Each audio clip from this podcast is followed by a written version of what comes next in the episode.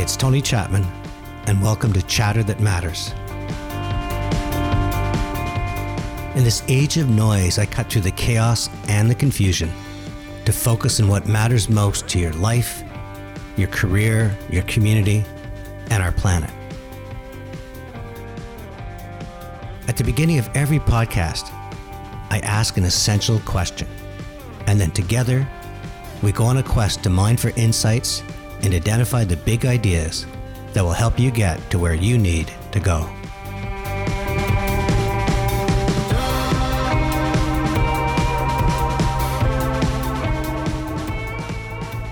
If you could ask a legendary marketer one question, what would it be?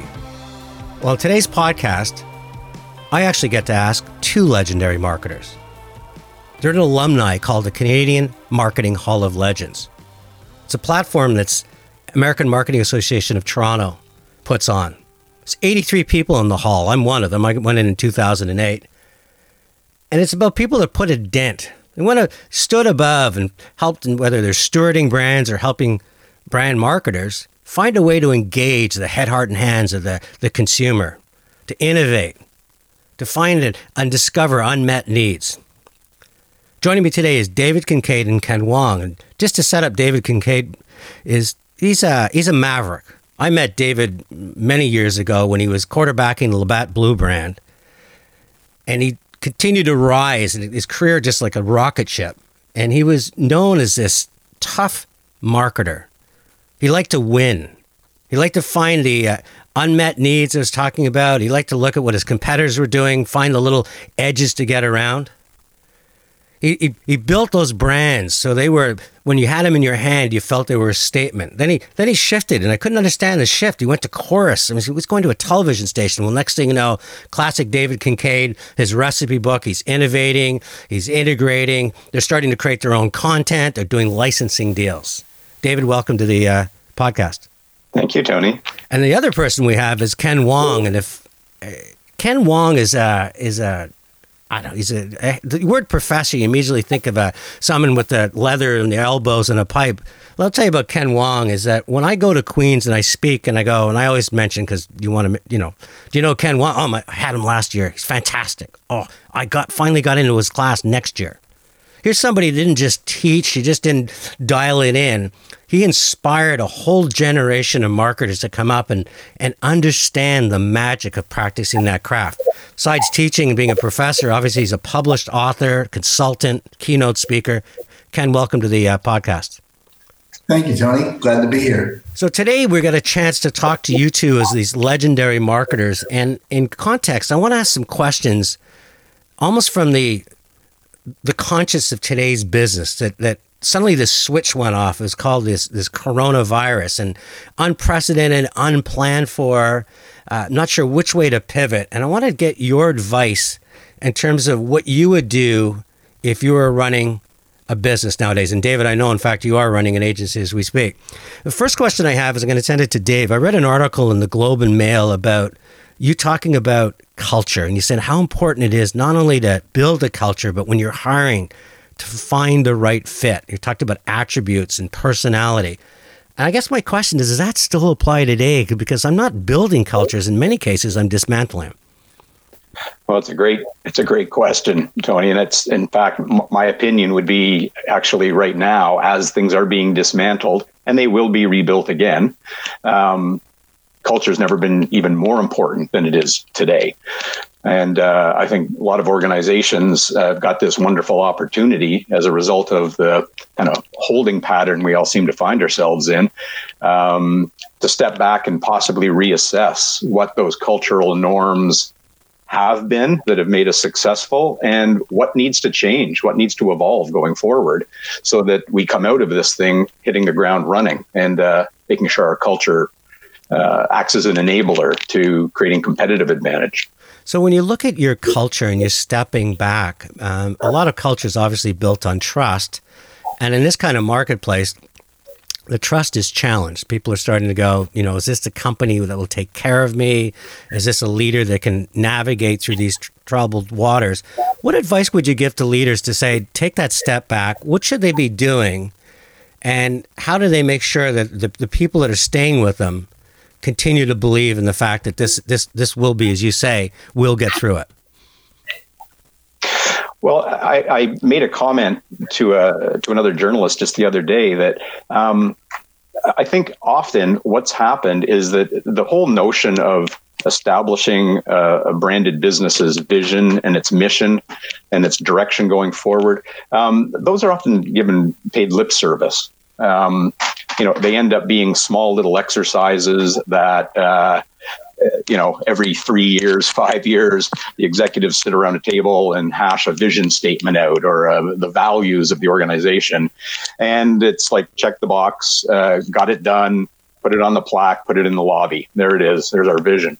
Um, leaders are what going or what's going to help reestablish growth in this economy and it's the leaders who've got the this opportunity to step back and truly truly ask themselves these fundamental questions about what's our purpose? Like, why are we here? And what value are we creating and for who? Um, and then how do we make sure that the vision of the organization and specifically its values that really govern the behavior of how we act, not just internally as we go to hire new people, as you were saying, but also how do we act in this community that all of us now have been thrust into and all of us play a role. Um, so taking taking that exercise and really investing the necessary time to ask those fundamental questions so that uh, you've got it pretty well fine tuned and it's not just a lip service exercise. That's great. So Ken, I want to I want to uh, go to you now. I, I was looking at some of the stuff that you've written and people have uh, interviewed you for, and you talked about in one called Renegade CMO picking your lane. And we're going to go back in time because this was Hudson Bay and Zellers at the time. And you made some points saying, you know, Zellers used to be known and owned uh, lowest price. Uh, the Bay used to own sort of the toys at, at, Christmas, and they've lost both of those. Is it possible to still own a lane in this marketplace? And if so, what advice would you give people so that they're, as they're starting to retrench, they don't lose the core that they're going to be able to grow the next business from?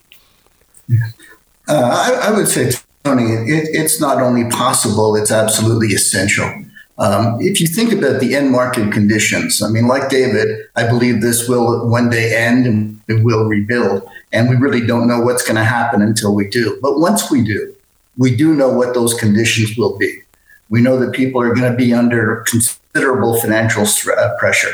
Uh, whether they receive government subsidies or not, they're not making what they used to make. They have additional expenses. Uh, maybe they bought some product that they were hoarding or, or trying to get from hoarders and paying a premium price for. And so they're going to be looking for bargains. Uh, and, and certainly, if we look at the recovery from recessions, the most common actions that we see people taking as they come out of a recession is to have a massive sale because they're trying to get customers in the door and they're trying to get them in as quickly as possible. And nothing works better than price. Unfortunately, if you're a small to medium sized player, that's not in your wheelhouse. Price is the domain of the big box, the larger establishments. And uh, those larger establishments will also get priority in getting back orders filled. Uh, we've already seen it from Loblaws and Walmart, uh, the letters to their uh, to their suppliers saying, "Don't forget about us uh, when the end of the day is done. Uh, we want your product, and remember, we represent a big chunk of your business."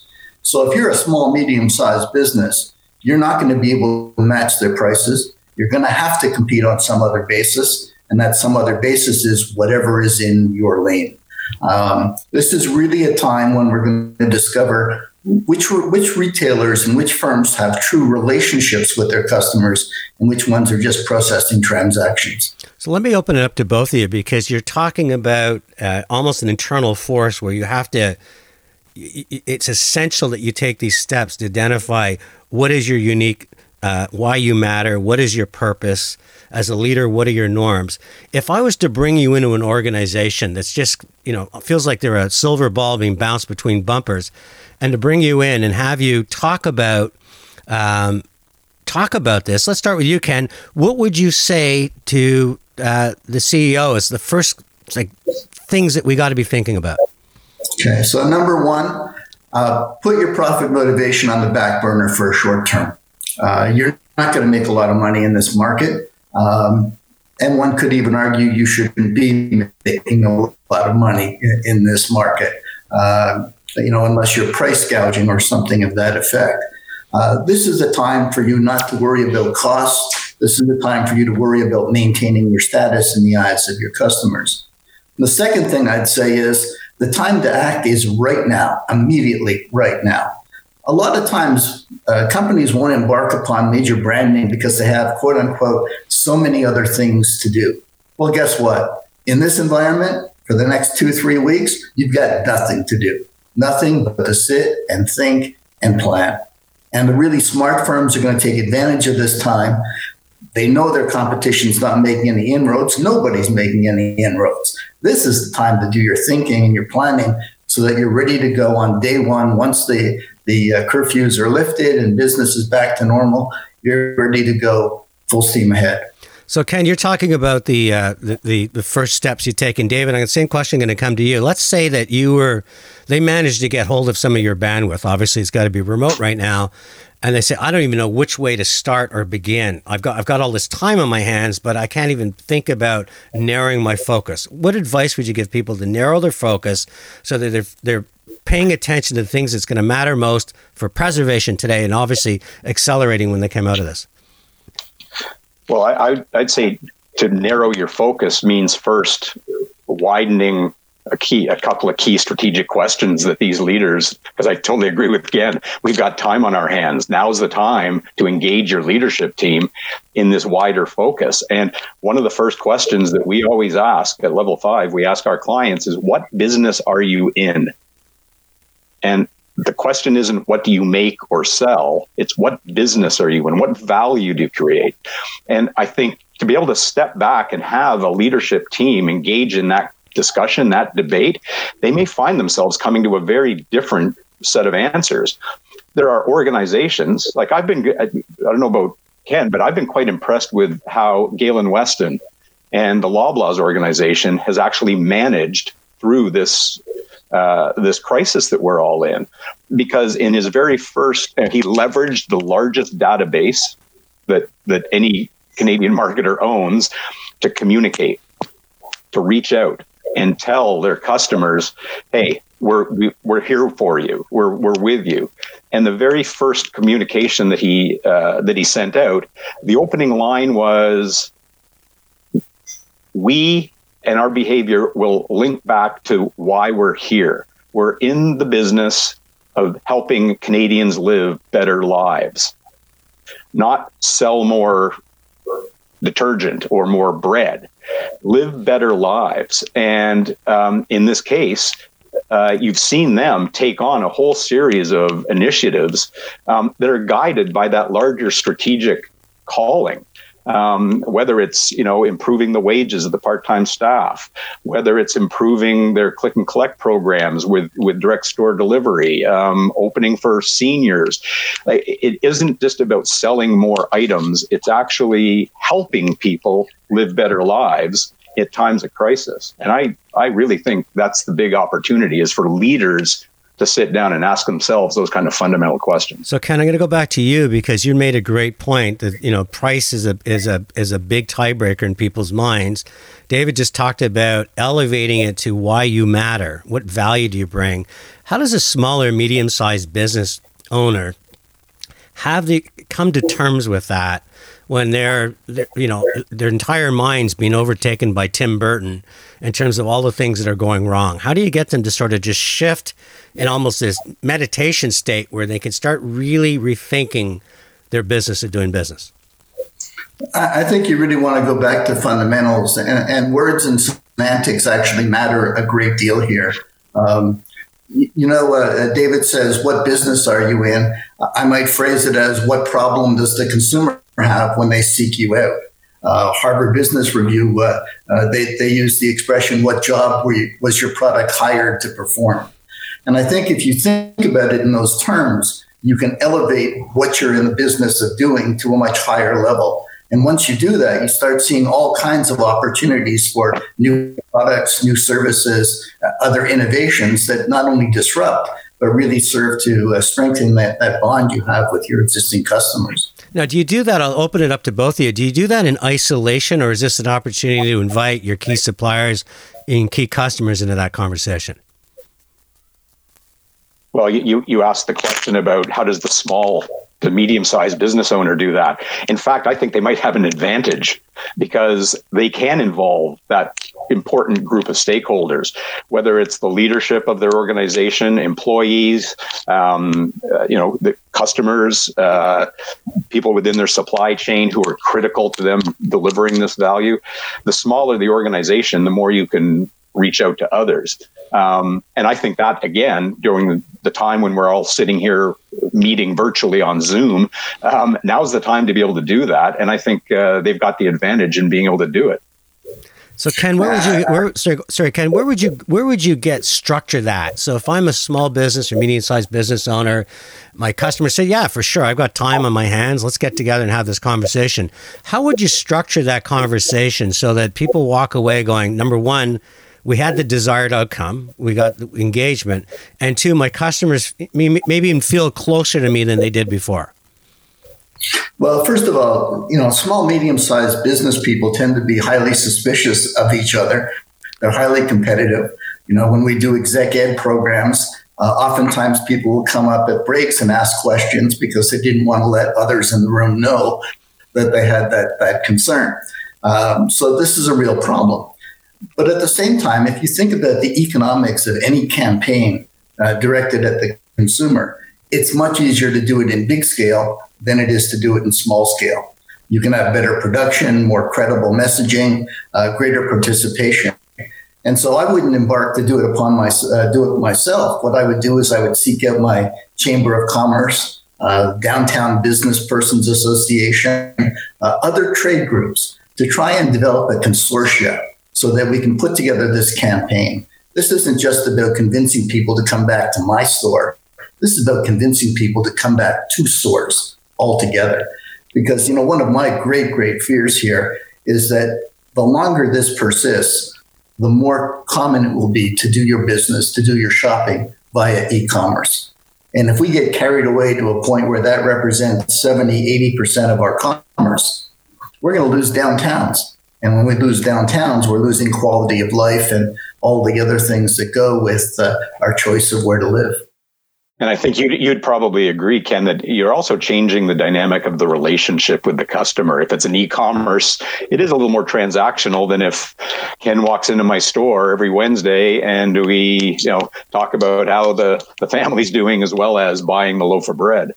That's right. You know, uh, the greatest words I think a merchant can hear, or any uh, any anyone in business can hear, is the consumer talking about their company and saying they're so clever at dot dot dot. And when they say they're so clever at dot dot dot, what it means is they've actually thought ahead. They've looked at the consumer and they've said, if this is what they're doing now, this is what they're going to need tomorrow. So we're going to have it in place when they need it. And the consumer walks in and says, wow, somebody else is thinking here. This is this is wonderful. It really has to do with with that anticipation of what's coming next. And you can't do that if you're thinking about selling a product. You have to go back to David's question, what is the business? What is the problem we solve? And when you do that, boy, you really open up the floodgates to all kinds of ideas.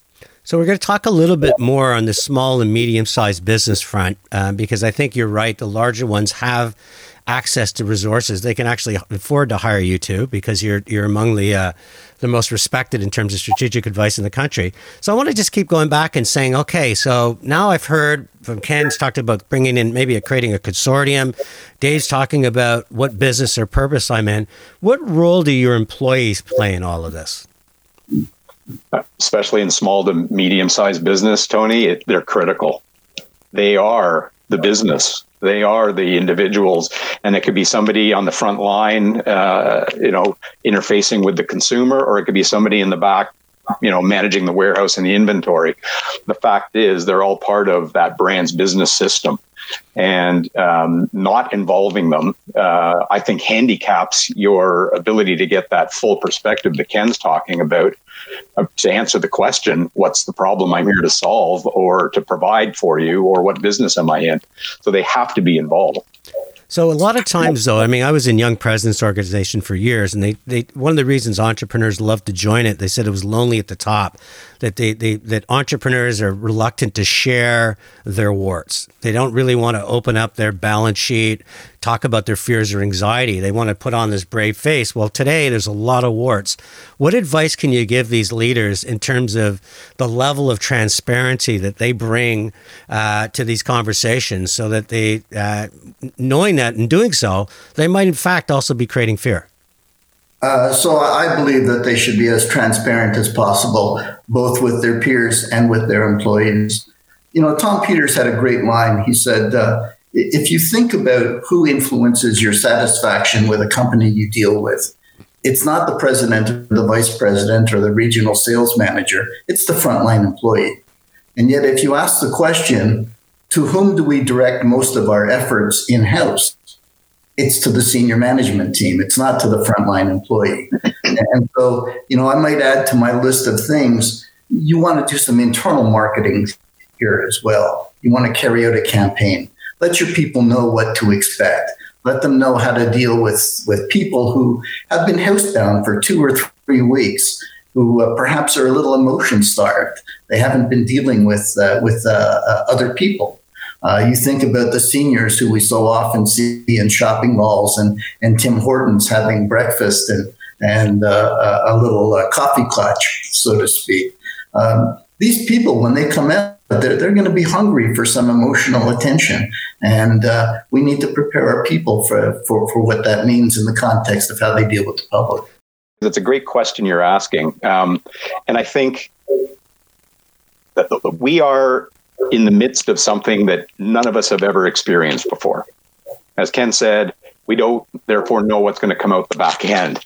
Um, as you call them, you know, by getting people involved, they might not show works. Well, in this case, because it is so all consuming, um, this isn't a wart, this is a tumor and involving everybody because everybody has been affected personally as well as professionally in finding out what those common things are. How have we changed? What what do we think our customer is is motivated by today? An unmet need that they have today that or tomorrow that they don't have in the past. All of this is an opportunity to engage those important members of your team in the common denominator the tumor. And don't worry about the small warts so be honest, be honest, be open. Let everybody know we've got a stake in it. Um, I want to finish this part of the podcast and, and hopefully invite you guys back to another one because I'm learning a lot from both of you.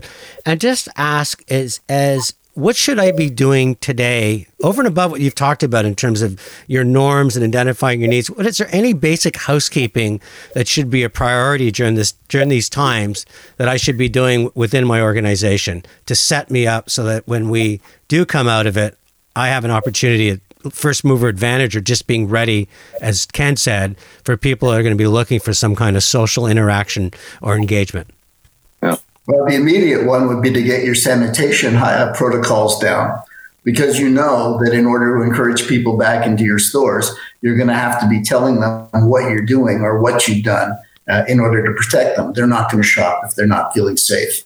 Uh, and, and, so, certainly, that's something that has to be done and, and done right away.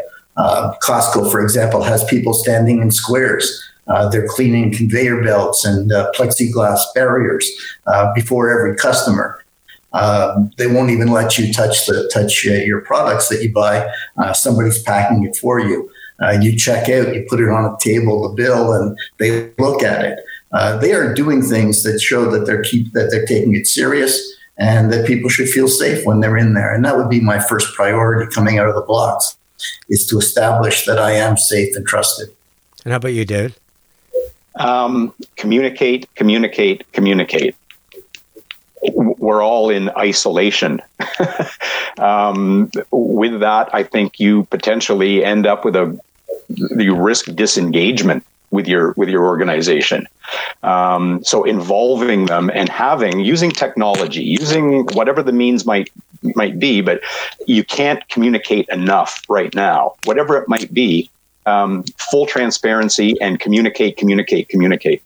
In fact, I would take that even a step further not just in a marketing context, in a business context. you should be talking to your landlord, for example, yep. explaining to them that, you know, you may be a little bit late as far as rent payments go, but you'll make it up over time. This is the time to really prove to people that you are a good person, that your business is a good company to do business with. And uh, one of the easiest ways to do that, as David said, is you got to communicate. You got to talk to people. This is Tony Chapman. You've been listening to Chatter That Matters. It's a legendary series, and we have two Marketing Hall of Legends, David Kincaid and Ken Wong. And here's the three things that I learned today. First of all, it, it, that Dave came out and you came out bold with this at the beginning, and you wove it through your entire script. Know who you are, why you matter, where do you add value. You're not in the business of selling groceries, you're in the business of improving lives. So if you're a small business or medium sized business, really look at that desired outcome, the outcome. Look at how people want to talk about you. As Ken said, rave about you. How why why are they going to think you're clever? Ken, he talked about the whole concept of understanding your lane that you're in. You're not going to be able to compete on price. It's a big tiebreaker, but it's probably a card multinationals are going to play easier than you. So really focus on the value added, the things that you can stand for, the reasons why people, in case of your retail, want to walk in your store. And the third thing that came out from both of them, and probably the most important lesson, is a sense of communication, transparency, open. Listen, we're all in this together. As Dave Kincaid said, this isn't a wart, this is a tumor. Every everybody's going to be on deck. This is triage, and the more you stand up and communicate, the more you show your intention, your honesty, what you're doing, your scenario planning. That's going to stand tall for you when you're dealing with both your customers, your employees, and your suppliers. It's Tony Chapman, Chatter That Matters. Thank you very much, gentlemen. You come back for another podcast? Definitely. Perfect. Thank you. You've been listening to Chatter That Matters. If you haven't done so already, subscribe to the show wherever you get your podcasts. You can connect with Tony on Twitter at Tony Chapman, through LinkedIn at Tony Chapman Reactions, or visit his website, TonyChapmanReactions.com. Chatter That Matters is produced by Tony Chapman Reactions and Eye Contact Productions. I'm Dave Trafford.